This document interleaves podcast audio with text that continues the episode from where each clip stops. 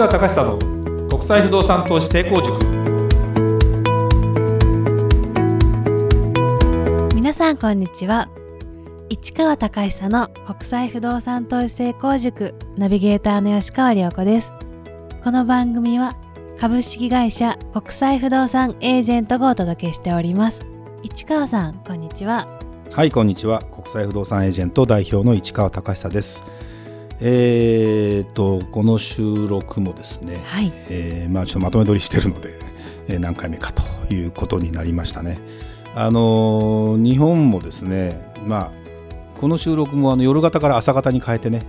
非常にあの清々しいというか早起きしてるでしょ今。そうですね。毎日別にテレワークだけど早起きしてるもんね、はい、え5時？まあそのぐらいに起きて、うん、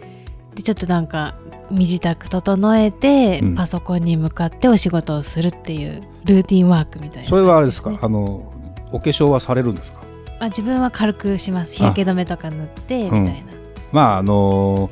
ズームミーティングの時とかねさすがにすっぴんでは登場しないですもんね。はい、女性そこら辺大変だよね。そうですね、でもねそこら辺のそのあれだよね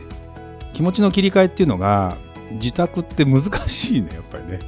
あのき、まあ、気合という問題じゃないしあのそういうのが慣れてる人ノマド的なとことかうちのあの鈴木学副社長のようにあのノマド的なものが非常に慣れてる人からすると多分何ら問題もないしで僕もあの別に実務的には慣れてるしいろんなこと考えたらあの会社で何人か他の人がいる時にあの機材使って Zoom でミーティングやるよりは一人でこもった方がやりやすいかなと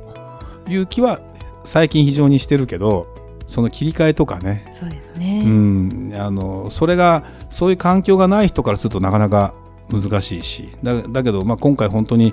あれだよね。ニュースの中で言われてる中で言うと都心一極集中が本当にこういう時を機会に通勤やっぱ通勤ネックっていうか、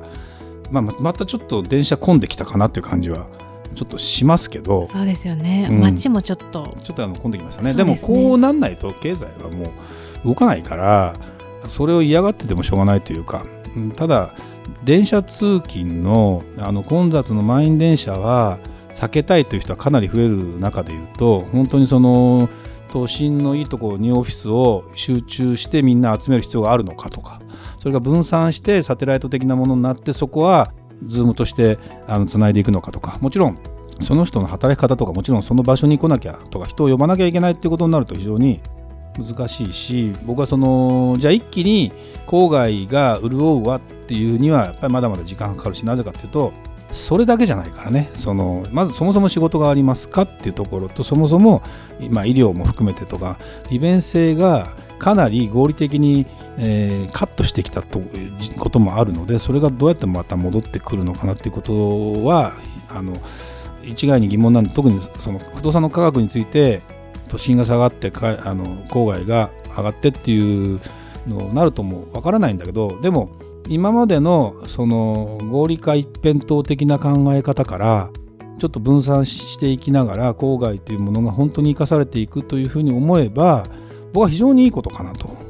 いう気もしてます。なのでですね、えー、今回のことなんかを本当に前向きに捉えて考えるとまあ、人類はそういうものに対する変化ということに関してはより、えー、柔軟に対応していく必要があるしやっぱりね僕もね新幹線乗ったり飛行機乗ったりね、はい、しょっちゅうしてたわけですよ。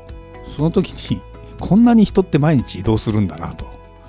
えなんでって自分のながらにしても思ってたりした。でそれがいざとなって行かなくても解決してしまう話もある。もちろん行かないと解決しないこともあるしあのただ使い分けていくんだろうなと。なるとなんとなくじゃなくてこれは何のために、えー、必要なのかと。そうだな。経営者的なことからすると従業員に対する働き方なんかも会社に絶対に来なくたってやっぱ成果成果を上げてもらうためにはどういうところをねお願いしてったらいいのなんてことなんかもより昔よりは分かりやすくなったというか。なんか涼子ちゃん的にも働きやすくなったんじゃないかな。そうですね、うん、はい。だよね、はい、やっぱりあの、まあ、作業というとちょっとあれなんだけどルーチンワークのような仕事があってでパソコンの中でいろいろ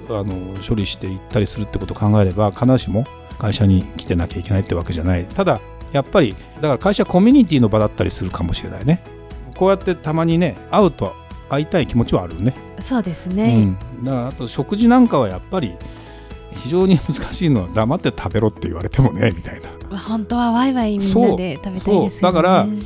ワイワイやってもいいように鍋一つでつつくってのはもう難しいんだったらそのあたり工夫してやれば僕はいいんじゃないかなというか。そこら辺は多分人間気をつけながら、まあ、特に日本人なんかは器用だからやっていけんじゃないかな。多分海外行った時がねおしぼりの一つも出てこないしなと思いながらどうなんだろうね。まあそこら辺は変わっていくのかなっていう気がしますけどね、うん、だからまあこういうことも考えながらあのまた進化していけたらいいかなと思いますね。すね。はいじゃあ今日のテーマいきましょうかね。はい、えー今日は、えー、と前回の続きでヨーロッパ編で、えー東部についてはい。お話をお願いいたそうですね。します。あの東ヨーロッパっていうことですね。なかなか正直ね僕らもドイツとか西側のところまでは行けてて東側については話はいっぱいあるんですわ。あのブルガリアの不動産とか、えーそれこそ、まあ、ジョージアもやったりもしてエストニアもやったりもしながらもあのなかなかそのなんだろう本格的にうちの会社がそこに全部やってますよってわけではない。地味ながら実はやってたりしますけどそれは何でかというとまあ、あまりの国がまだ小さかったりする。そのさっきの、G、さっき言った前回の GDP の話とかでもまあ分かりやすい国、えー人口もそれなりにまあ4 5 0 0 0万以上いる国とかであればいいけどまあ東になるとなかなかそこまでいなかったりする。だけど、まあ、注目する中で言うと東ヨーロッパっていうのはね一言で言うとその国によってえー財政事情労働環境事情が全然違ってますと、まあ、分かりやすく言うと出稼ぎに行く人が、えー多い国がまだまだ多かったりする。そうすると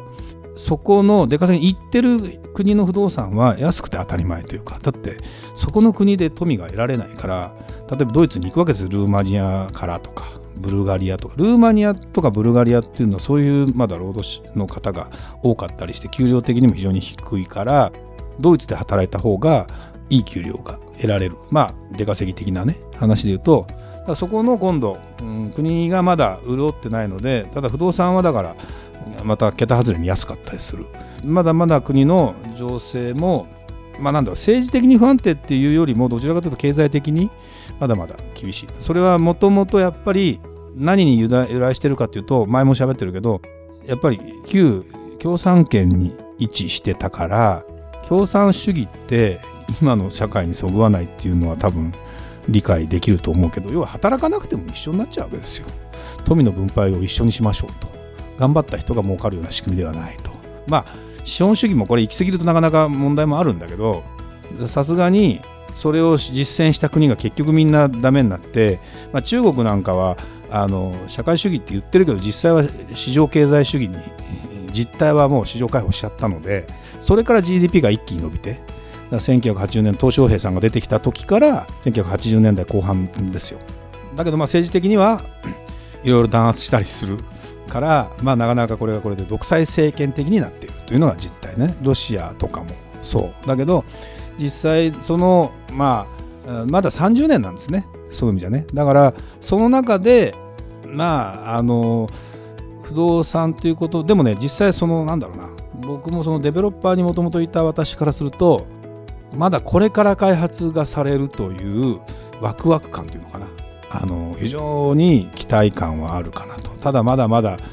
うん、洗練されてないというかなんだろうな。国的に言うと新興国扱いではないので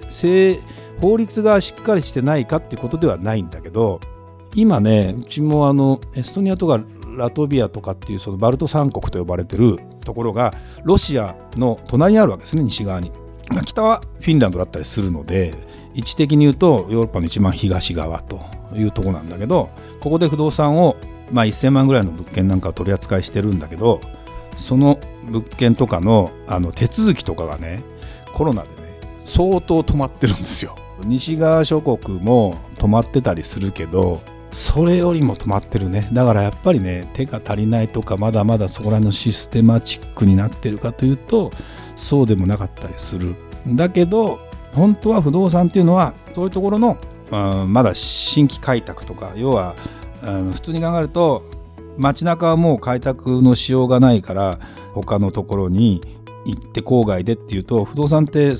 もちろんそのコロナでまた郊外が重視されるかって言いながらもやっぱり人間って一人じゃ暮らせないし利便性を求めながらみんなが豊かになっていくっていうふうに考えた時に特にヨーロッパなんかは小さな商店があって街並みがあってそこに人たちが暮らしてみんなで共同的に暮らしていくのでコミュニティっていうものをなくすわけには多分僕はいかないかなと思っててその中で考えると旧市街も小さいんですね。大体。人口もそんな大きくないから、はい。だからその周辺がまあそんなに田舎でもない中でまだ開発の余地があったりする場所があるわけですよ。エストニアとかも僕らがやってる物件とかもそうなんだけどそういうやってるというか紹介してる物件ね。それがまだ1000万、2500万ぐらいで買えますよとかっていうことなんでもちろんあのすぐガッと上がっていくわけじゃないんだろうけどいい場所で、えーそういう国がちゃんと成長していくということで考えればまたそれはそれで面白いのかなとかいうふうな感じになるのでちょっとまたねあの西側のヨーロッパとは違って資産保全というよりもまだまだチャレンジ的な要素が大きいので一般的に東ヨーロッパに関しての不動産投資というものを僕らがおすすめをがっつりしていっても、まあ、僕ら的にもあんまり、えー商売になりにくいというかねそんなに数も増えていかないのでなんだけど扱い的には非常にあの魅力的な国もあるし国によっても全然違うので本当はね今年あたり東ヨーロッパ開拓を僕もしたかったんだよね。アメリカ去年散々結構行きましたと。で西ヨーロッパ系は一昨年ぐらいかなからまあ、その前の年ぐらいからドイツを中心にいろんなとこ行きながら、えールート開拓もしてイギリスフランスイタリアとかスペインとかポルトガルとかそういうところの開発あの開拓もできるようになってきた。でじゃあ今度は東だねって言いながらなかなか後回しになってたんだよねだからだけどそこは行ってみていろんなところも感じながらと思ったんだけどなかなか今のご時世なんでちょっと行きにくいよねっていう感じなので、まあ、また1年ぐらい伸びちゃうのかなと思いながらも、まあ、停滞してる状況からがそのままであれば多分そういう状態のまま推移していくのかなという感じなので焦ってやらなくてもいいのかなという気はします。で現に東ヨーロッパ系でいうと僕らの実績でいうと,、えーとエストニアの中心地の新築物件ですね。これが、えー1000万円台で買えたりしますと。坪単価100万ぐらいで買えたりしますと。えーラトビアなんかはもっとそんな1000万もいかない、まあ、中古ですけどね。550平米ぐらいのものが買えたりすると。いうことでいうと、まあ、東南アジアの価格よりも安いんですね実は。だから別に東南アジア否定する気も全くないんだけどヨーロッパででもヨーロッパにこだわるんだけど大きな国とかはなかなかちょっとお金出せないな。でもヨーロッパに一丁噛みしたいというか 憧れ持ってる方からするとそういう僕気持ちはなんとなくわかるでしょ？そうですね。うん、だからそういう方のためにもですねより安全な取引ができてよりなんだろうな人生の豊かになるための一つの資産分散的なものうんかな。だからそんなにそのこれを持ったからがっつり値上がりしますよとかっていうわけじゃないんだけどあのそれを持ったがゆえにそれをきっかけにヨーロッパに行きましょう的な。でやっぱりヨーロッパは車で運転して行けたりしますよっていうお客さんも結構いるのでいらっしゃるのでそういう意味では面白いかなという気はしますよね。だからそのいきなりルルーマニアブルガリア的なところで言うとちょっとまだまだあのこれからって感じもするので優先順位的には低いしキプロスっていうねえトルコの南にあって北キプロスはトルコだったかな。南キプロスがギリシャ領だったかな。まだやっぱ安いんですよ。でそれは安いよね。だってパスポート的ないわゆる、えーグリーンカードだね。あの永住権が取れるハードルも非常に低かったりするので別に日本人ってそうは言っても永住権取る必要性はあんまりないんだけどそういう国がどういう政策をしていてそういう不動産がどう成り立ってるかっていうのを一通り見た上でお話はしたいなという気はしてるので、まあ、ますますですねちょっと時間的にはあのタイムラグができちゃうんですけど今後頑張ってそのあたりの情報収集に渡して皆さんにいい話をお届けできたらなと思いますのでぜひ注目しておいていただきたいなというふうに思います。はいありがとうございましたそれではまた次回お会いしましょうありがとうございましたありがとうございました。